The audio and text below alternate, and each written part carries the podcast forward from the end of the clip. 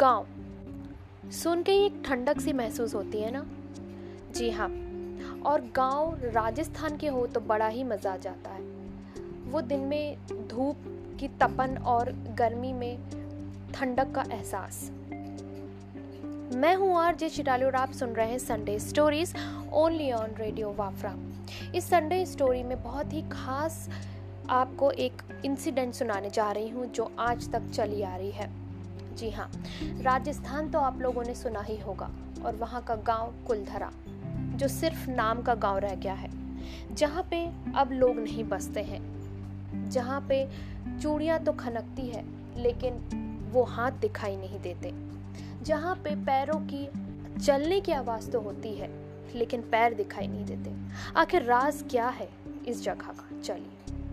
प्राचीन काल में हमारे देश में तमाम सभ्यताएं ने जन्म लिया। ये सभ्यताएं समय के साथ साथ बदल गई, यह ज़मीन में समा गई, जिनके रहस्य आज भी भारत की धरती पर छिपे हुए हैं।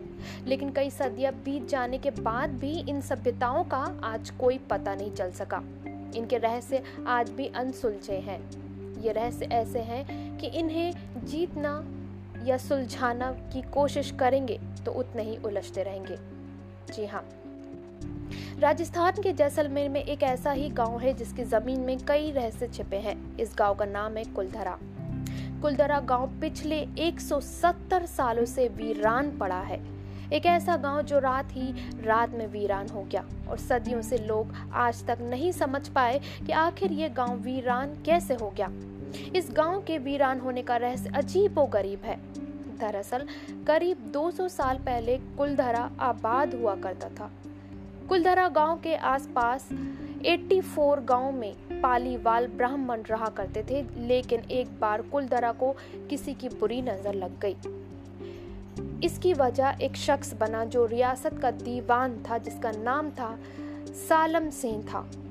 सालिम सिंह अय्याश किस्म का था। एक बार उसकी नज़र गांव की एक खूबसूरत लड़की पर पड़ गई। दीवान उस लड़की के पीछे इस कदर पागल था कि बस किसी तरह से उसे पा लेना चाहता था। उसने उसके बाद ब्राह्मण पर दबाव बनाना शुरू किया।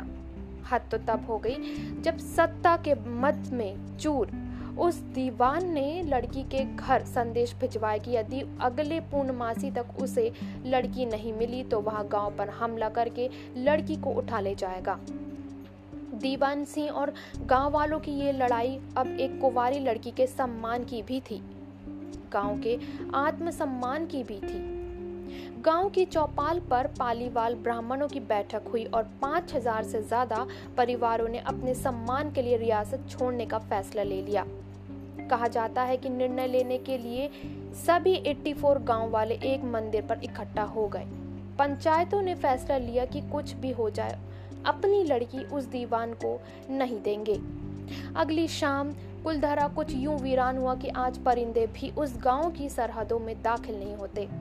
कहते हैं गांव छोड़ते वक्त उन ब्राह्मणों ने इस जगह को श्राप दिया था।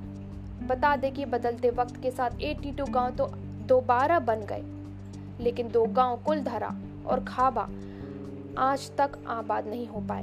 ये गांव अब भारतीय पुरातत्व विभाग के संरक्षण में है, जिसे दिन की रोशनी में सैलानियों के लिए रोज खोल दिया जाता है।